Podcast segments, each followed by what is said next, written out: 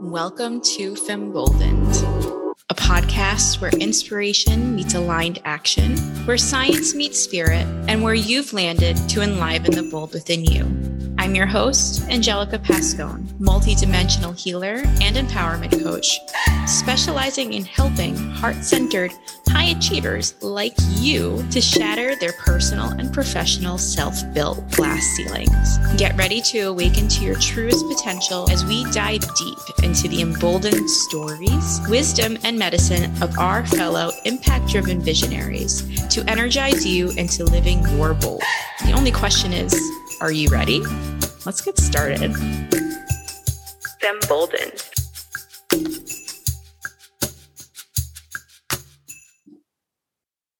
Hello, listeners, and welcome to yet another amazing episode of Femboldened.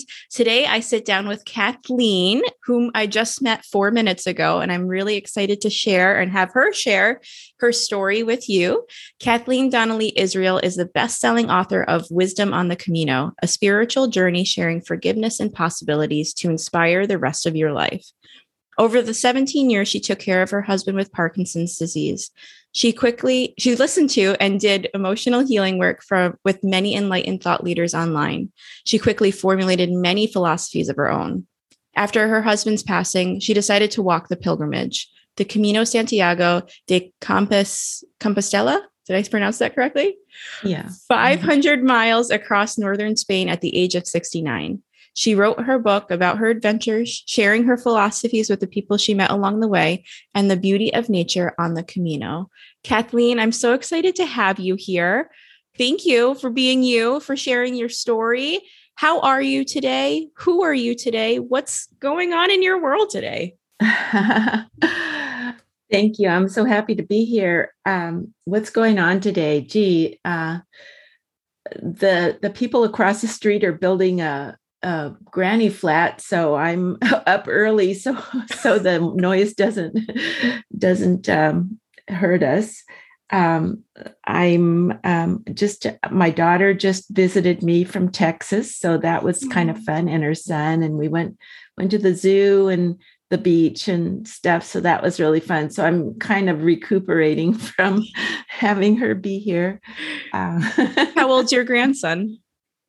14 and he brought a friend with him. Wow. And they were, were just delightful kids. Oh, yeah. They were so, I mean, it just made me smile. Mm-hmm.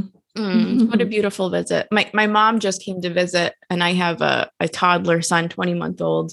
And and she said the same thing. She said, Oh, I wish I could just move in, but quite honestly, I need to recuperate from my visit. yeah. So i could understand that. Oh well i'm i'm really so excited to have you here. I'd love to know i mean when when did you when did you walk the camino? What year was that? 2019 2019 so that was quite a journey leading up to that. Where yes. were you? I guess ex- i would love to hear the the beginnings of that story right and and who you were maybe before your husband's diagnosis and and the emotions and the upheaval and the evolution of Kathleen during during that time of caretaking and just your evolution as a whole. I'd love to hear all of that.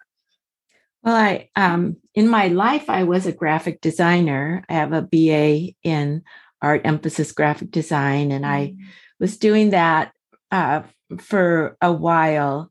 Um, it wasn't really what I wanted to do. When when I was a um, like 18 my mother asked me what what would you like to do with your life? And i said i'd like to be a fashion designer.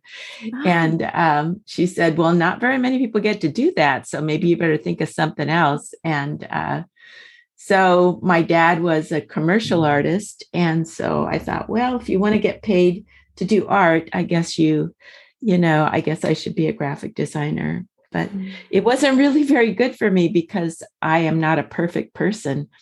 And if it's not perfect, you better not print it, right? Mm. so uh, it wasn't really that good for me, but I did it for 10 years just, you know, because that was my career. And and then at that time, I um, 1999, I I decided to um, study transformational breathing. Mm-hmm. And I told my husband, you know, I'd really like to study transformational breathing, but I know I'm going to grow from doing this. So I don't want to grow past you. Will you do it with me? And so he did. So we were both wow. um, transformational breathing facilitators at that time. And our son, too, he was 16. And mm. uh, so he took the course too. So he became a facilitator also. That's so cool. I know it was. It was very cool. And my son was like, Mom, what do you want me to do this for? And I said, Well, we should do things as a family. And he goes, mm. Oh, I get it. Okay. You know, so. oh, that's beautiful. Yeah, it was kind of towards the end of our family growing. You know, he was our youngest, and and um, anyway, so um, that was in 1999. And um, also that year, I started a master's program in expressive arts therapy. So I was studying that, and I had to go to school in Switzerland for two summers. And um, then my husband was diagnosed with Parkinson's mm-hmm. at that time. And all of a sudden, he had to quit his job. I didn't have any money anymore, so I ha- I couldn't continue with my master's degree. And um, so I didn't have the money. So then I became, uh, you know, I wasn't a caregiver at the beginning because he could still do stuff. But um, he uh, had to quit his job. He thought he could do something else, you know, and the meds they gave him made him fall asleep all the time. So he couldn't do anything else. So there we were with his little tiny pension um, because he had to retire at 51 mm. and so we didn't get a large pension so um, that was pretty scary times right there we were underfunded as mm-hmm. a family and our son went off to college mm. you know he went to gonzaga um, which isn't cheap yeah. and uh, he was pretty much on his own which helped him helped him became very he became a very good salesman Mm-hmm. He he got a job with Cutco and he he sold a lot and he he had scholarships, but um, he uh, took himself through college with that wow. job. So like now he he's like the major um, salesperson, you know, and mm-hmm. he's so good at it. Um, but he he's so good at it because he loves his customers. That's mm-hmm. why he's mm. good at it and he gives them a lot, like he gives them gifts all the time. Uh, so he shares the wealth with his customers. Mm. Um, anyway, I'm you can't tell I'm proud of him, can you? No, not no, I can't tell at all. I'm not even to tell him what you said. No. so oh, um, wonderful. Yeah, he's pretty amazing uh, mm. young man. Um, so let's see, I lost my brain getting all excited about my son. Oh, I, I did that yesterday. Um, yeah. And, and, you know, I think that I, I just want to highlight how, how wonderful that is as, as a new mom. I know how easy it can be to get caught up in the mom guilt.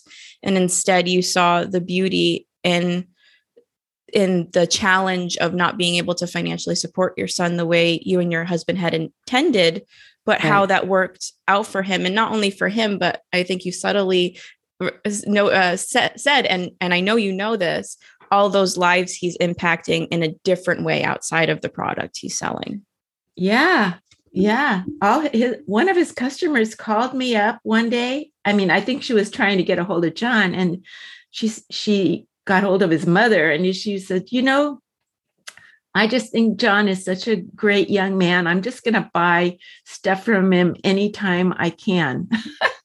oh, yeah, yeah, and that so, that was a proud mom moment, right? Yeah, I was like, oh, how nice. and and um, anyway, so my husband, I, I mean that that um, first year that he was in college, he was so impressed with his dad. Um, his dad's um, trials that he like donated a thousand dollars to the Parkinson's disease wow. foundation that first year that he was at school.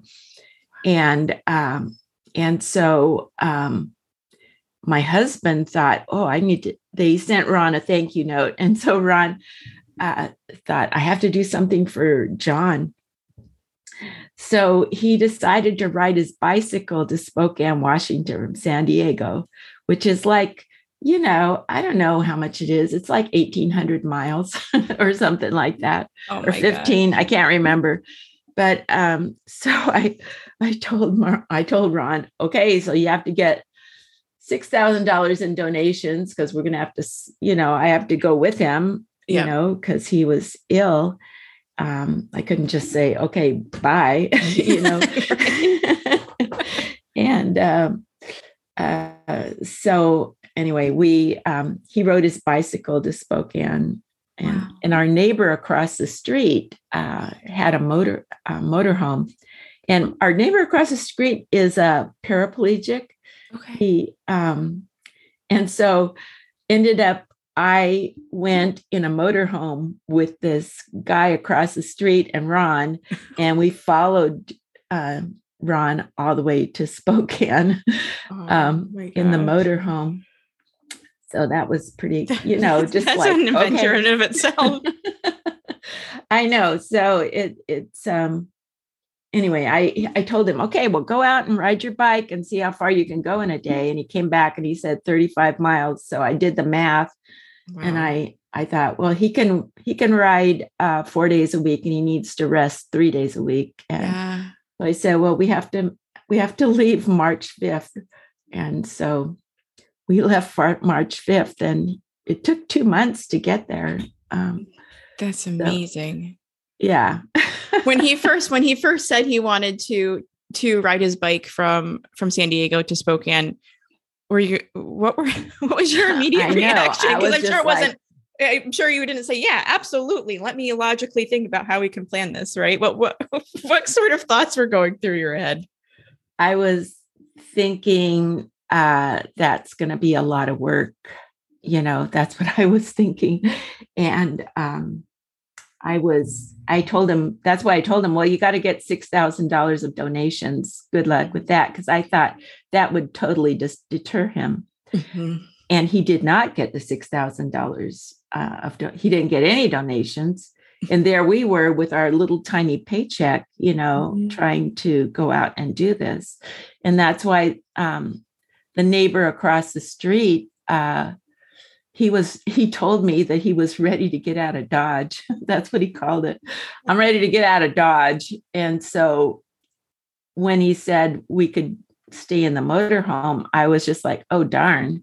I guess we can do this you know and right. my husband was all excited and we had the news out there you know and um so you know each day uh, we would take him somewhere he would start riding and then we would pick him up and then the next morning we'd take him back to that spot and mm. then you know so that he could continue on so wow. we we had to put the motorhome somewhere you know and anyway there you go my goodness what I, I know i I was going to say what I what I really enjoy. Uh, I mean, there's so much more to your story, uh, but I, what I'm really enjoying is is really this this level of support and surrender that you've experienced in the family you've grown up in, but also the family you built with with the love of your life, and it's really quite yeah. beautiful. So I wanted to just reflect that back. Thank you. That you know that's right. We just um, sort of kind of expected each other to be there for us you mm-hmm. know i think that's what i remember um, one time when we had five children and uh, i remember one time he i could see, we were young and we had four and they were all running around making all this noise and i could see him in the front room looking at all this and with this not happy look on his face. And I was like, oh man, he's not enjoying this. And it was pretty terrible, actually. And um, so I told him, I said, okay, if you leave, I'm leaving too. And our kids are going to be orphans. And I, I was just like, I challenged him. You know, I used to challenge him. Mm.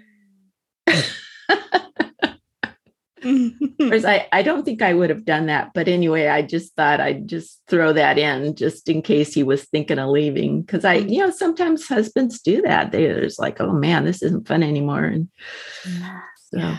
I know. Well, when you when you when you think about the life you want, you're like, yeah, kids, house, family, right? But you don't think of the four kids running around destroying everything, or the toddler trying to make tea by himself upstairs, right? So Oh yeah, and uh, we wanted to have nine kids. Oh my! We wanted to. We wanted to be the Waltons. and when we got to four, we were like, "Oh man, this is a lot of work. Maybe not." You know. Yeah. And the reason why we tried for the fifth one is because our son had three sisters, and he was not a happy camper. Oh, that's so really nice. God was good and gave us a son, so we didn't have to try again. gosh. oh my goodness. What a beautiful family. All right. So he was he successful getting to Spokane? He did. He we actually got there early and we had to wait. Um, but I I kept track during the time we were going and I kind of, you know, did the math. Okay, we're on track. We're on track. And mm-hmm.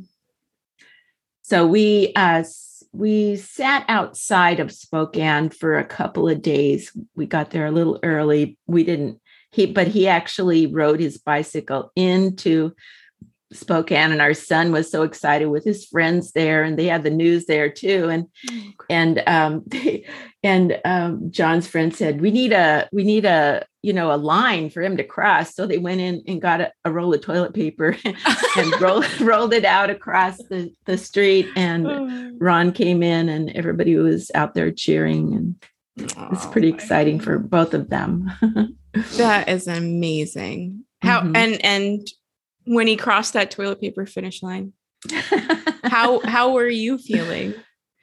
Uh, you know what? I was um I was back at the motorhome because he was out there, but you know, we didn't follow him that day. And so I don't I maybe maybe uh, Doug followed him that day, and I was back at the motorhome. But um, yeah, I was just really happy for them. Mm-hmm. I, you know, we had done it, all of us. Um, yeah. So oh, amazing. John was very excited, and he had all his friends out there cheering and stuff. So mm, that's awesome.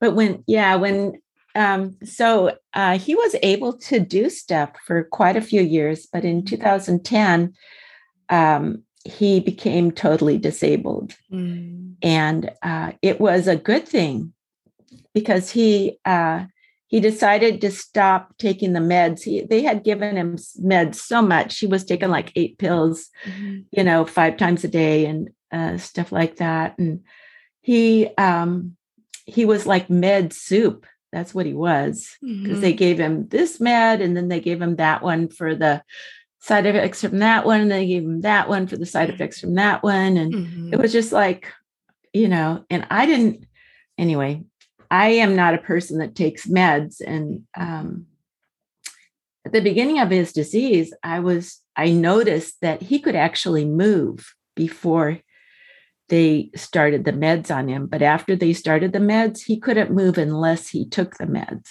Mm-hmm. And that that made me angry. Yeah. And uh, I told them that, and they were like, no, that doesn't happen. And I'm mm. like, well, mm. it totally did happen. Mm. And so it was just like, I just got, I just got to be supportive. You know, that's all. That's what else could I do? You know, and I wanted to find a cure for him and he embraced his disease. He mm-hmm. wanted to do the medical model. And I was just like, oh man, this is not, you know, this is awful. Mm-hmm. And, um, but then I, so I tried all these cures and he didn't want to do any of them. And that made me angry too. Mm. And, um, so like you say, it was surrender time and um, we uh, we did um, at one yeah in 2010 and then uh, he stopped taking the meds because he wanted to well this doctor this doctor came by our house to look at negative ion clothing and bedding because that's uh, one of the cures that i got for him that he wouldn't he wouldn't wear them. Um, and uh, the doctor came by. He was a retired doctor, and when he saw Ron, he he said, "Oh, now I know why I came. I'm going to cure Ron."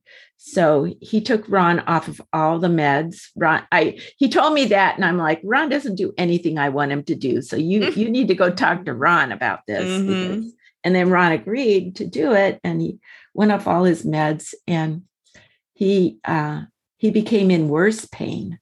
Mm. And I called the doctor and I said, This isn't working. Ron's in so much pain. And so the doctor, I called, he was actually on, on his way to my house. He was walking up my street. The doctor mm-hmm. came every morning and wow. gave Ron a vitamin B injection. Mm-hmm. And so when he got there that morning, he took Ron in the bathroom and did a coffee enema on Ron. Mm-hmm.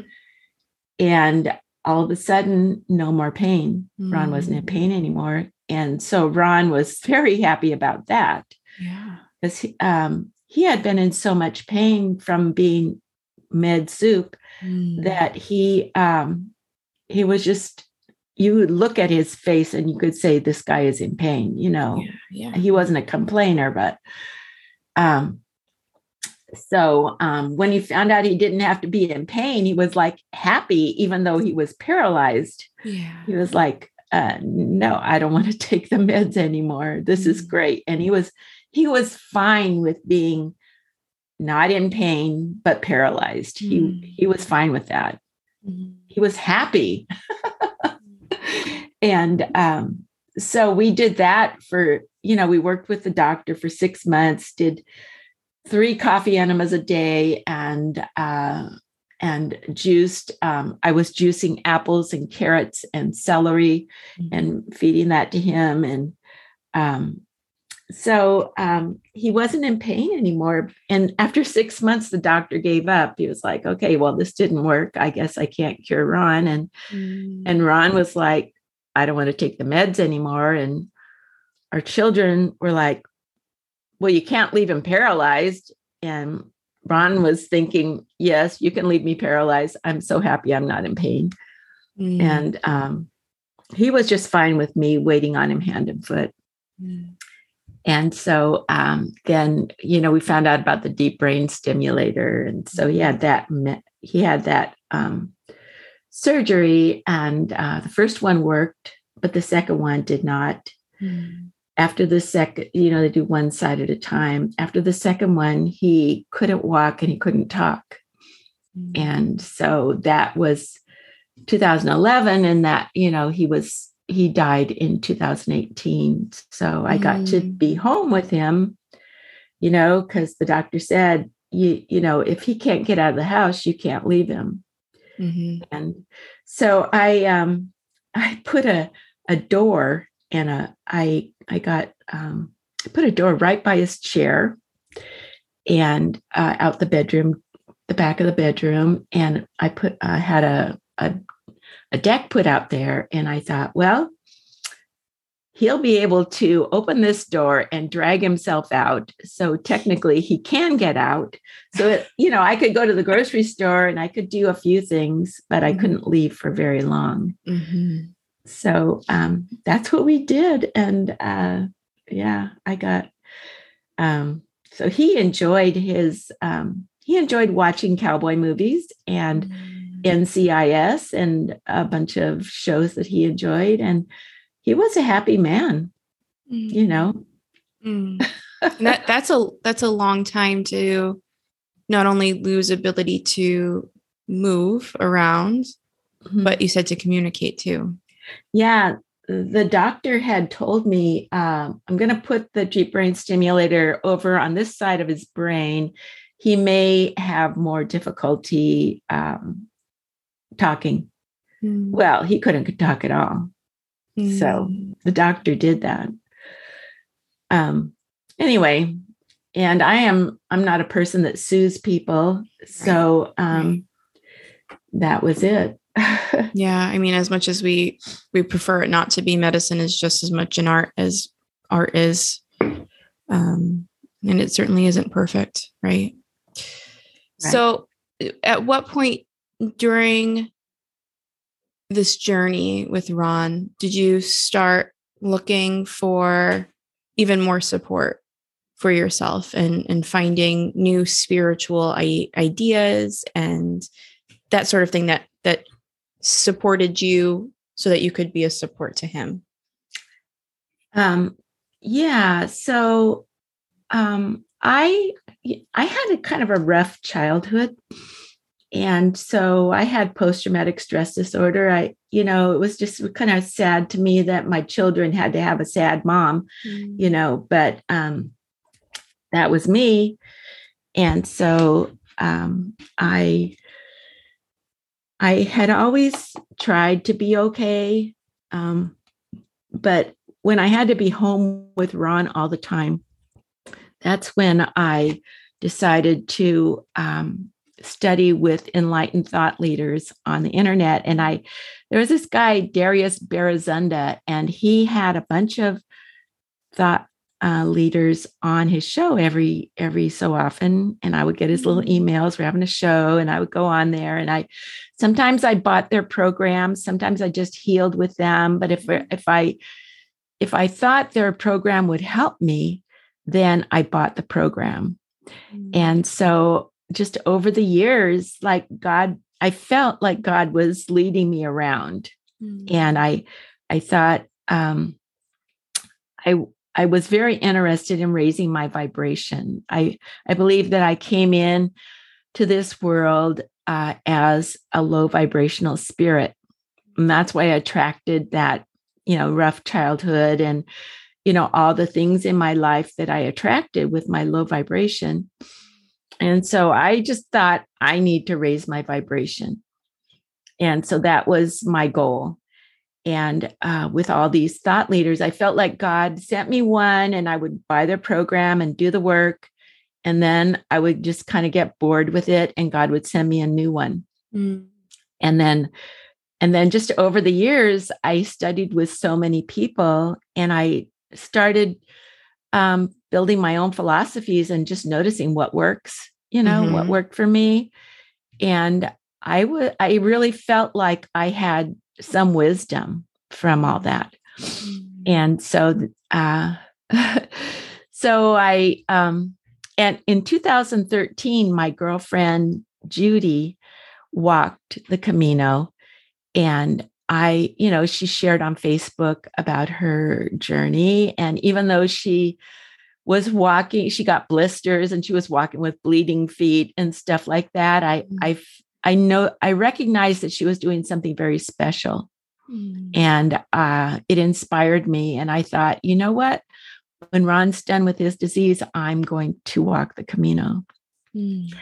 Because I thought Ron was an athlete he was he was a triathlete and I thought we would be riding our bicycles across Spain in our old age, you mm know, and I'm a little bit afraid of downhills, but I was like, okay, well, we're just going to do this. And I thought, mm you know, I'm kind of a wannabe athlete and he is an athlete. We ran the Honolulu Marathon together. He oh did it goodness. in three hours and I did it in five hours.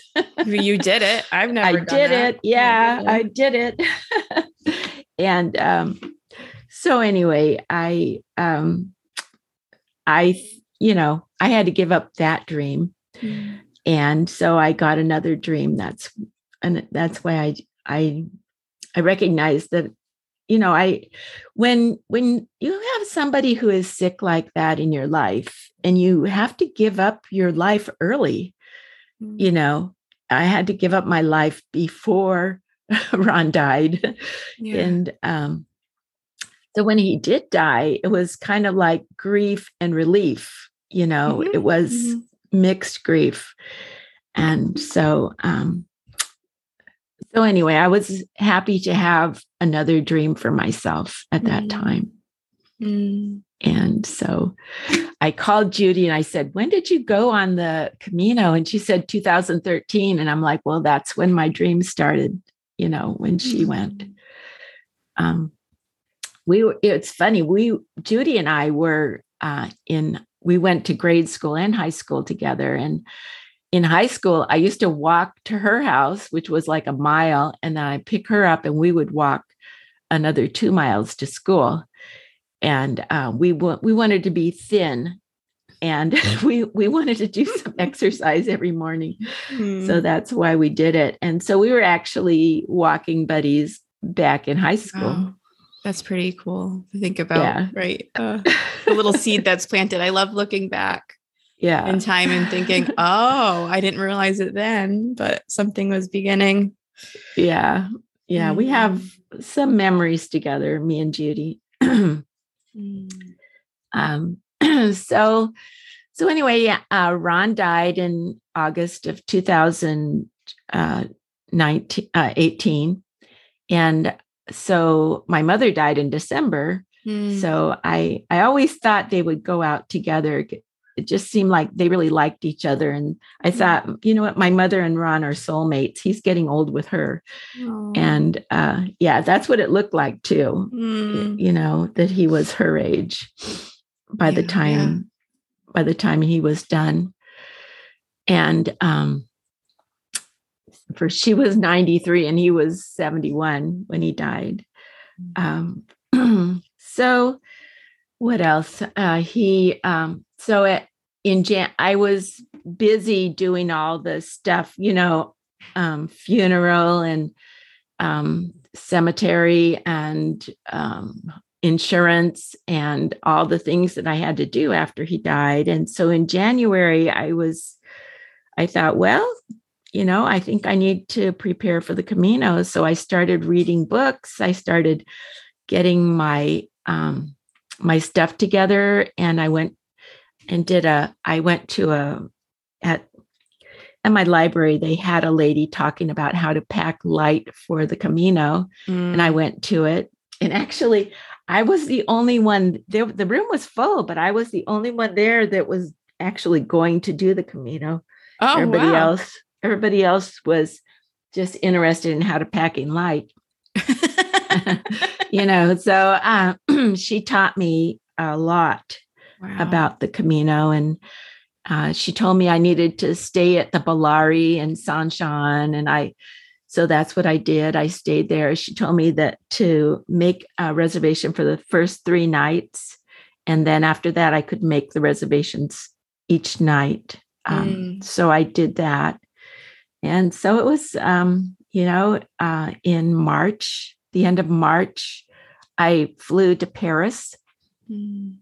and stayed there for a week so I wouldn't have jet lag when I started the Camino. And Okay. and so that was really fun. Um, I know um, my grandmother, when my grandfather died, uh, she went on a trip. And so I Mm. thought, this is my trip. So Mm. um, so I did that. Uh, and I started, um, I, I flew to Bayonne and um, took a taxi to Biarritz and stayed the night. And then from Biarritz, I took a train to Saint Jean Pied de Port and I started the Camino the next morning. Oh my gosh. That's amazing. Mm-hmm. and, and as you're sharing this, I, I have so many thoughts, one of which I think, and you can correct me if I misheard you, but I believe you flew to Paris in March, and that was when Ron also started his. his Oh, right. trip, right. yeah, that was, yeah, it was the, yeah, well, it was the end of March and he started in the beginning of March, Mhm. but Mhm. yeah. hmm Yeah, that's amazing. And I I I'm really curious to, your thoughts on this, but you know, so many individuals who experience loss, especially after being a caregiver before Mhm. loss, um, you know, there's there's this identity that seems to they they also need to grieve over, but it seems from the from an outsider looking in, and again, correct me if I'm wrong, that you began the process of finding your own identity while caretaking with Ron. So there wasn't that loss of identity. I mean, there was that loss. You would have loved to have Ron do the Camino with you, I'm sure, and you would have loved to have done all those other adventures you had said you were going to do together. Um, but that embracing, though this is this is my adventure, right? Just as your grandmother Yeah. did, um, is really profound and uh, a, a lesson um, that I think a lot of us could could learn from and and embrace really. you know, through this, I have thought about my grandmothers. Both of my grandmothers, well, their husbands died in their 50s. They were like Mm. 56 and 55. And I just remember them in their life and how they did their life after they were a widow. And I thought, I kind of modeled myself after them, thinking about them, and they got through it. They did it. And, um, you know, I thought, well, I can do this. My grandmothers did this. So, um, so that's that's what I was thinking about. Mm. I could do it too. And um, they were lovely women. I mean, they they made me a little bit crazy, you know. Yeah. Um, but still, they were strong women, both my grandmothers, and they uh, had an identity separate from their husbands. One thing that I did not realize Mm. my grandmother, Donnelly, actually took fencing after her husband died. this, I mean, I think my goodness. I know. I, I think of her as this little old lady, you know. Um, so I was six years old when my grandfather died. Mm. And and so, you know, uh yeah, so I didn't really know what was going on. All I thought of grandma is, you know, she drinks tea and it smells like lemons at her house and You know, lemons and cucumbers actually. and Mm. and uh, so um, yeah i could i could do this i uh, my grandmothers could do it i could do it and they were so different my two grandmothers were absolutely different people Mm. um, one of them wore makeup the other one did not she did not wear makeup but she wore red nail polish okay. Okay. so they were just like themselves you know Yeah. and uh, anyway Mm. So um, after I got to um, France, and I uh, when I you you know the first thing you do is you walk over the Pyrenees, and it was snowing on the Pyrenees, so they didn't let us walk over the Pyrenees, Mm. And so I we had to walk around the Pyrenees, and uh, so that first night everybody had to walk around the Pyrenees. So we were all kind of a little bit sad about that. Mhm. And so we all ended up, um, people I did not even know ended up in Valcarlos at this um, albergue. And uh, we were just, you know, nobody knew each I, I had met one of the ladies at, at the Beilari the night before. And so I had wondered, how do you, um, I heard about the camaraderie on the Camino, and I'm like, well, I don't really know how to do that and Mm. I um so anyway when I got to the um Valcarlos um I had to go I found a bed you know there's this room with all these beds and I got me a lower bunk which was very nice cuz I, you know I was 69 years old I didn't want to be crawling up into the you know the up the up of the the bunk bed and so then I had to go up and tell the lady at the store who was in charge. She worked at the store and then she had an extra job to come down and sign us all in that night. Mm. So I went up and told her. When I got back, I walked in and this guy from Germany um, looked at me as I walked in and he said, You know, I have this new friend here and he's very, very sad. And so I went over and I sat down next to him. I said, well, Why are you sad? And he said, um, Well, three people in my life died. They were my friends and they died one right after the other. And I'm so sad I can't do my life. And that's why I'm here, walk the Mm. Camino, because somebody suggested that since I couldn't do my life, I should go walk the Camino. Mm. And uh, I said, Oh, you know, my husband died and my mother died, and we have something in common. And he was just like, Your husband and your mother. Wow, that's terrible. We have something in common. And I said, Yes, we do. And we became great friends. Um, so that's how you become. You get, yeah, that's how you have the camaraderie on the Camino. You just tell it your story to each other Yeah. and um, so uh, I had gone up to the grocery store and I you know, there was a kitchen there and I had bought food. So I cooked me some food and, you know, I went to bed. But um, like the table had some wine bottles on it. And I, I thought, oh, gee, I wish I had bought a bottle of wine to share. Mm. They were sharing and somebody gave me a cup and I drank some wine and um, made my dinner. And then I went to bed. And when I got up in the morning, that table was covered with bottles of wine. and I thought, how did they get all these bottles of wine? Because, uh, you know, you're trying not to carry very much. Right. And uh, the store closed early. And I was just like, how did this happen? I don't know how it happened, but oh, um, the table was covered with bottles of wine. Oh my gosh. And and we had to use a different table for breakfast. well, when there's a will, there's a way, right? Yeah, oh, right.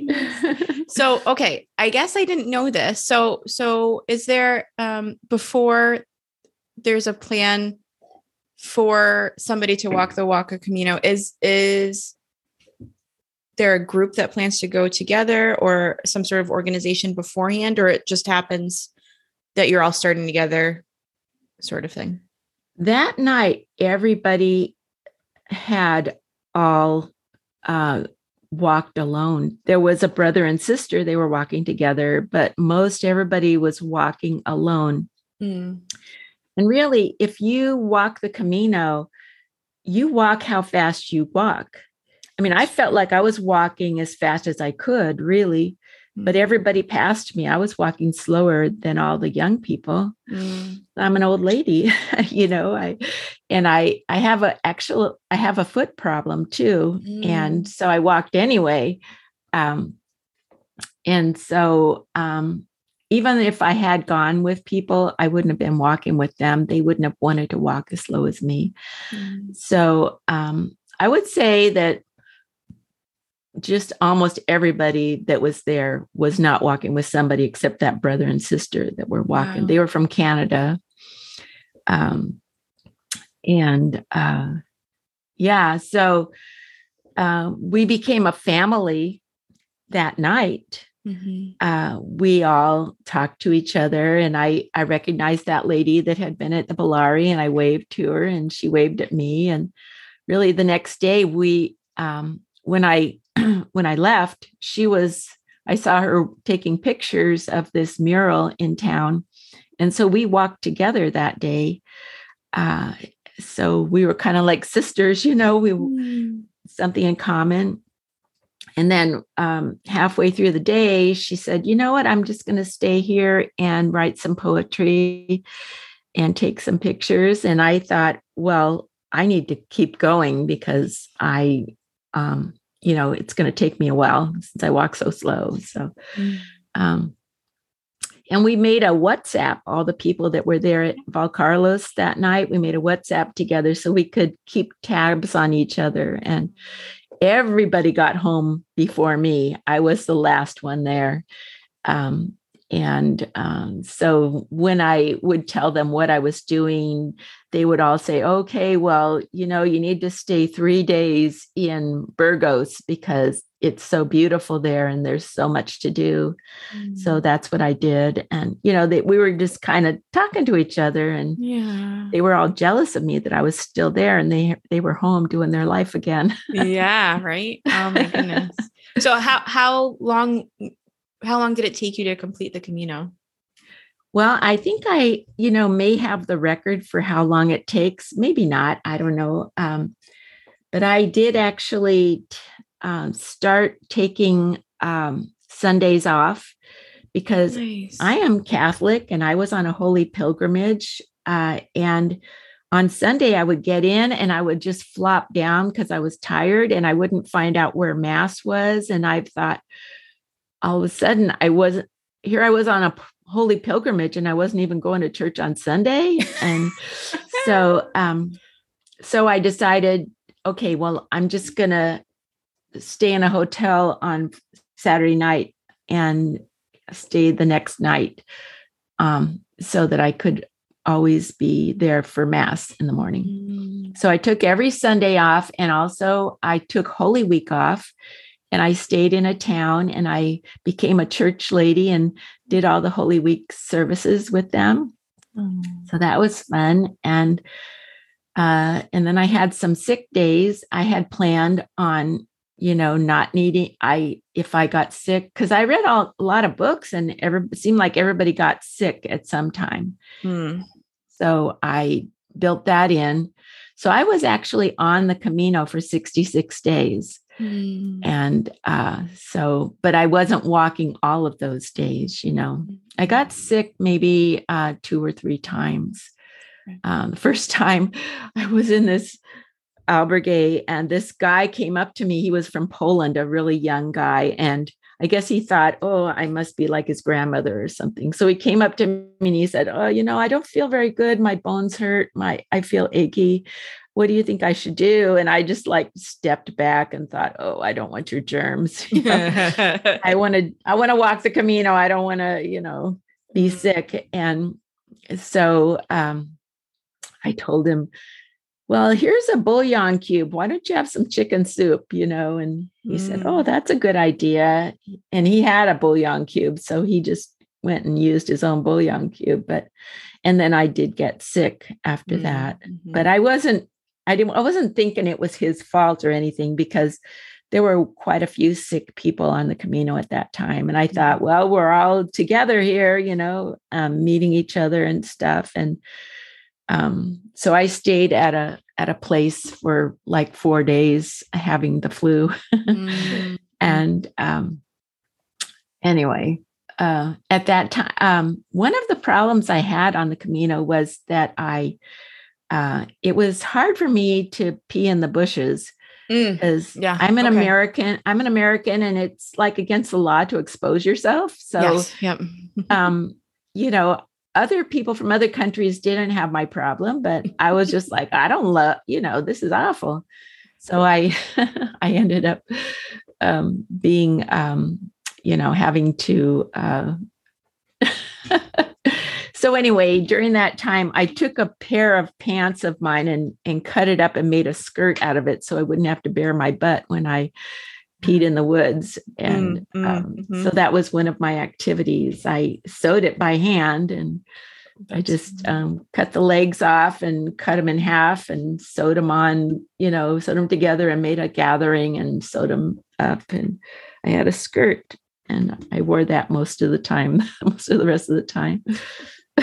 I wouldn't even even thought of that problem, but you're absolutely right. And I think as Americans too, we our toilets are built so we don't have to squat like oh, everywhere yeah. else in the world too, right? So we're not we're just not used right. to, to doing right. that that movement.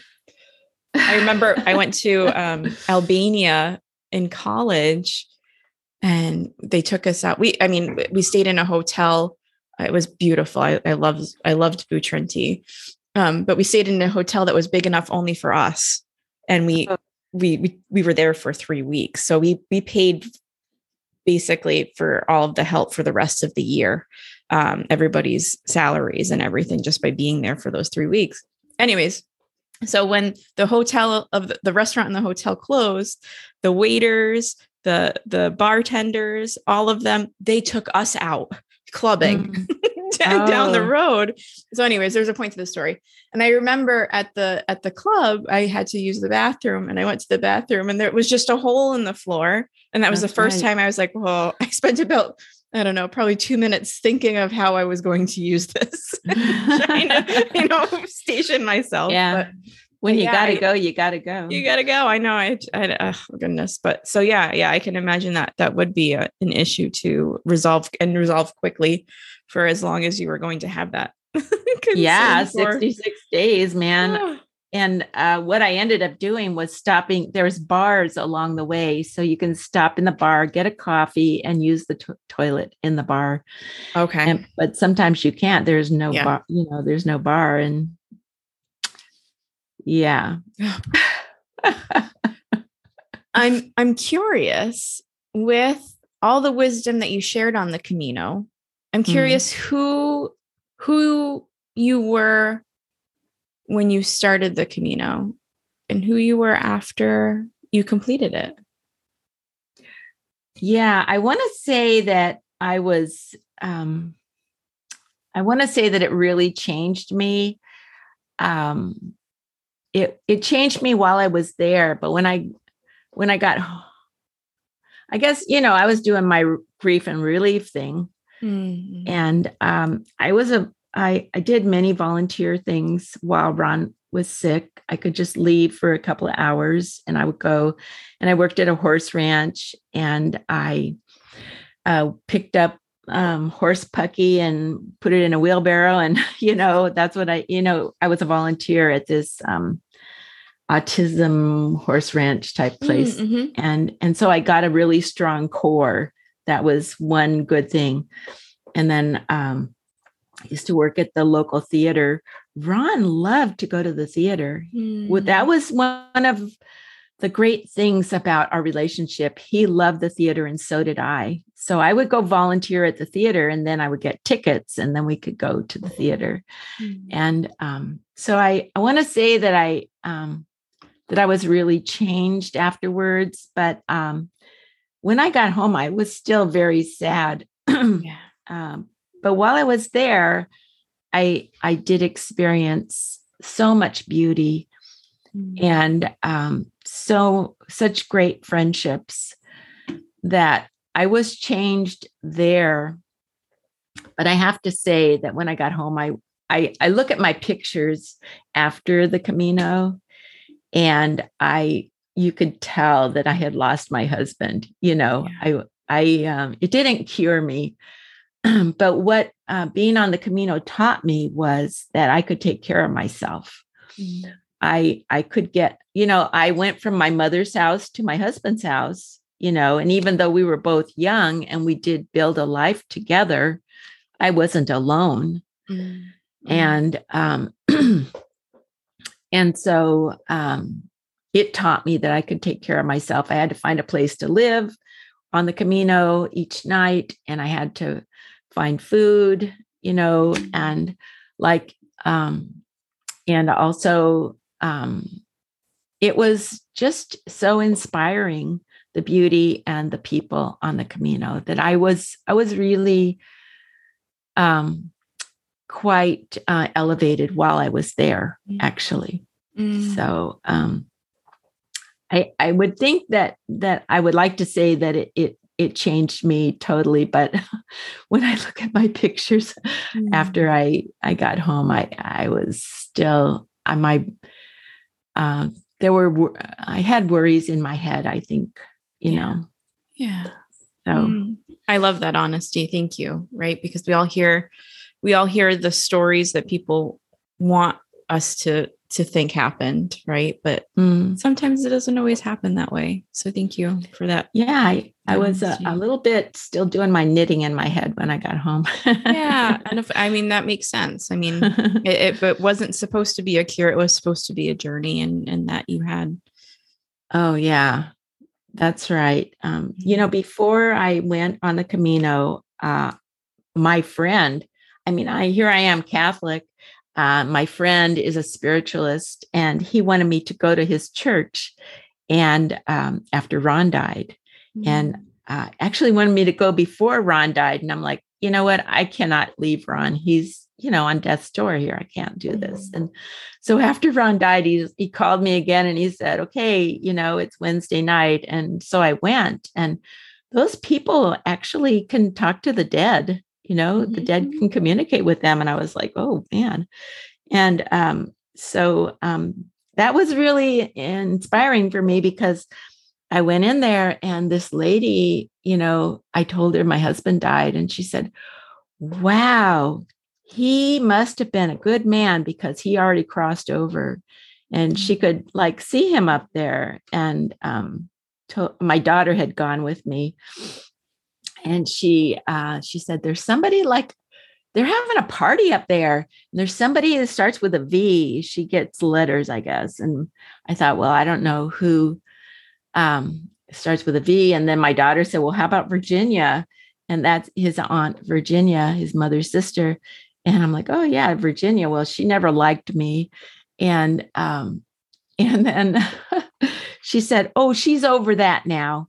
She she just Mm-hmm. was nervous. That's why she didn't acted like she didn't like you. And I, I was just that was so beautiful for me that they she said that because it made me realize that when you die, you lose your drama. Mhm. And I- I always felt, you know, people were mean to me in my life because I had that low vibration. I was attracting in all these Mm. people that were not nice to me. And um and I really I used to say I can't die because if any of those people that went before me came and got me, I would not go with them, you know, because they were mean to me. Yeah. yeah. And um and then after that, after she said that, I thought, wow, you lose your drama when you die. And it was so uh, it made me feel so happy uh that I didn't feel like that anymore, that I Yeah. I couldn't die because I wouldn't go with anybody because they're up there all happy and everything. And here we are with our drama and things that make us sad. Mhm. And so I don't feel that way anymore. Mm, So- yeah, yeah, that's beautiful.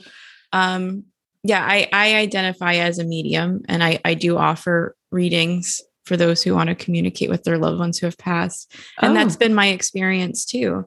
Um, uh, oftentimes the healing, uh, the past, you know, with the past, we, I, here's what I believe is we come to this earth to experience the drama so we can learn the lessons. But once, once the passing happens, most of the time there, yeah, there's the ego is dropped. The ego is a very much a human experience. Um, and what we need in order to gain the lessons our soul is craving. But yeah, it's, it's a much peaceful, peaceful way of life on the other side too. So I'm really glad that you had that experience and that healing from that share. yeah. Oh my gosh. It changed. It just that changed me. Mhm. And Mm. it, yeah. Oh, that's incredible. And I as as you're sharing this too, I'm thinking, my goodness, what impeccable timing that you were able to walk the Camino in 2019. Because had you waited any longer, there was a chance that COVID would have hit. And That's right. you know, it was, you mean, it really it seems like it was divinely inspired um, in many ways.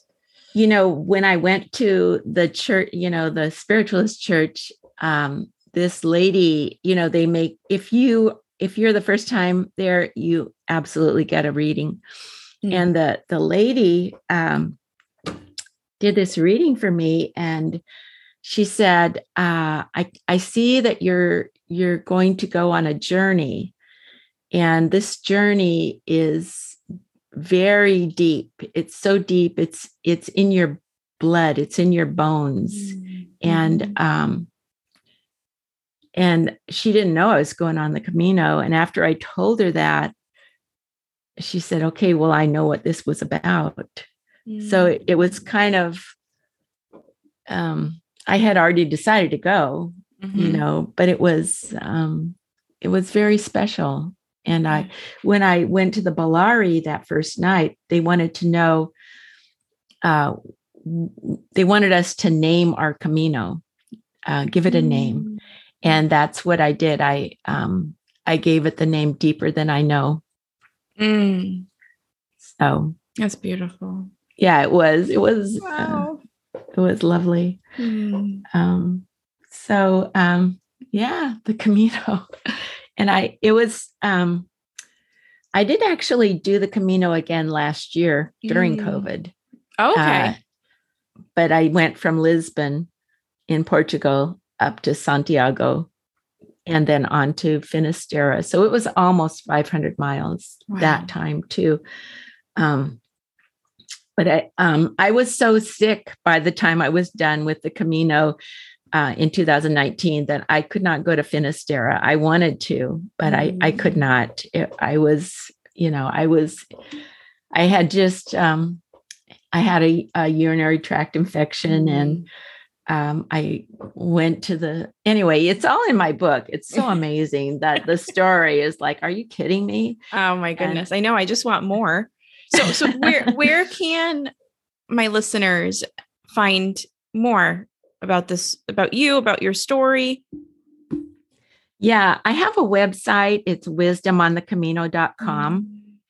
and on on the website uh, you click on how to get the book and it sends you to amazon or you Mm-hmm. can uh, just go to amazon and write in just type in wisdom on the c and then it comes up with wisdom on the camino Beautiful. and you um, my book is on amazon i self-published um, i went through a self-publishing school Mm, and um, i gave them a bunch of money but you know what they helped me do it good. and- good. yeah yeah Mm, and um, so I, I i think i'm going to have to write my second book about the camino in portugal yeah. My goodness. And then next year i'm going to walk again in, on the camino del norte uh, actually think i'm going to bring a friend with me my friend aniva wants to go and so maybe we'll go together the the thing about going by yourself is there's no drama yeah. because Yeah. you don't have anybody to complain to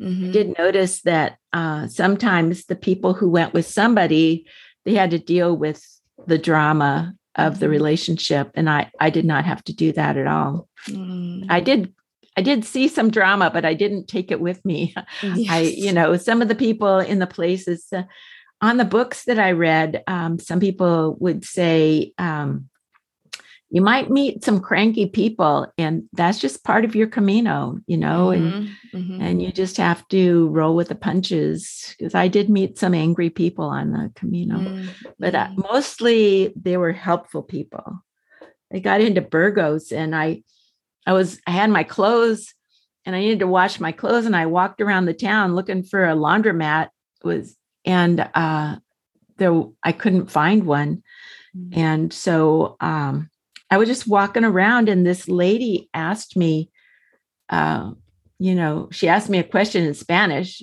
Um, I speak Spanish, but I didn't understand her. Mm.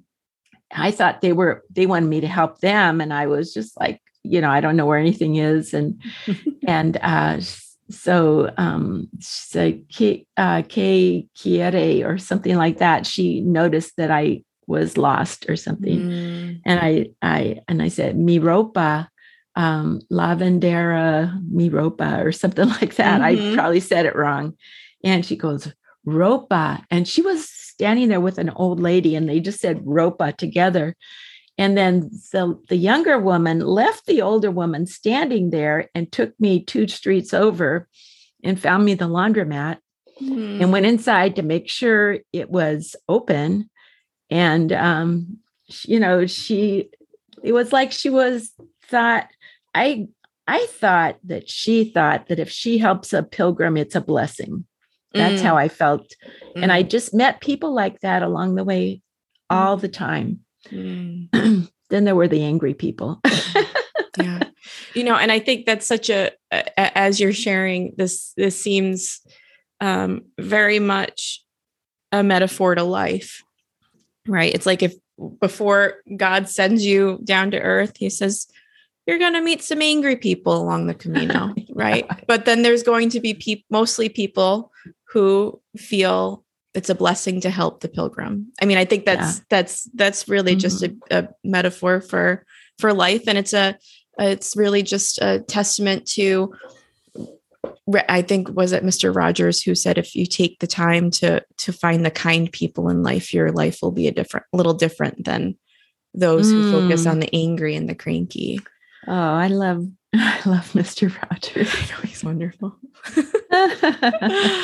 oh my goodness kathleen this is this has been such an amazing conversation i really can't thank you enough for sharing your journey and i mean all aspects of your journey it's been a pleasure just to hear over the last few minutes here what your life has been like from really start to finish and i'm really so excited to follow your journey further and see who else you get to become well, thank you, Angelica. I um I really enjoyed speaking with you. Just like all the other Fembolden episodes, Kathleen and I chat about science and spirit and the mix of both in her life's journey. And I did want to share that my Meet Again mediumship readings are available to you if you are interested in connecting with a loved one who has passed um, or interested in healing that needs to be happening between the two of you or three of you, however many. Feel free to visit my website at angelicapascone.com to schedule your Meet Again reading soon. Thank you so much for being here and being you.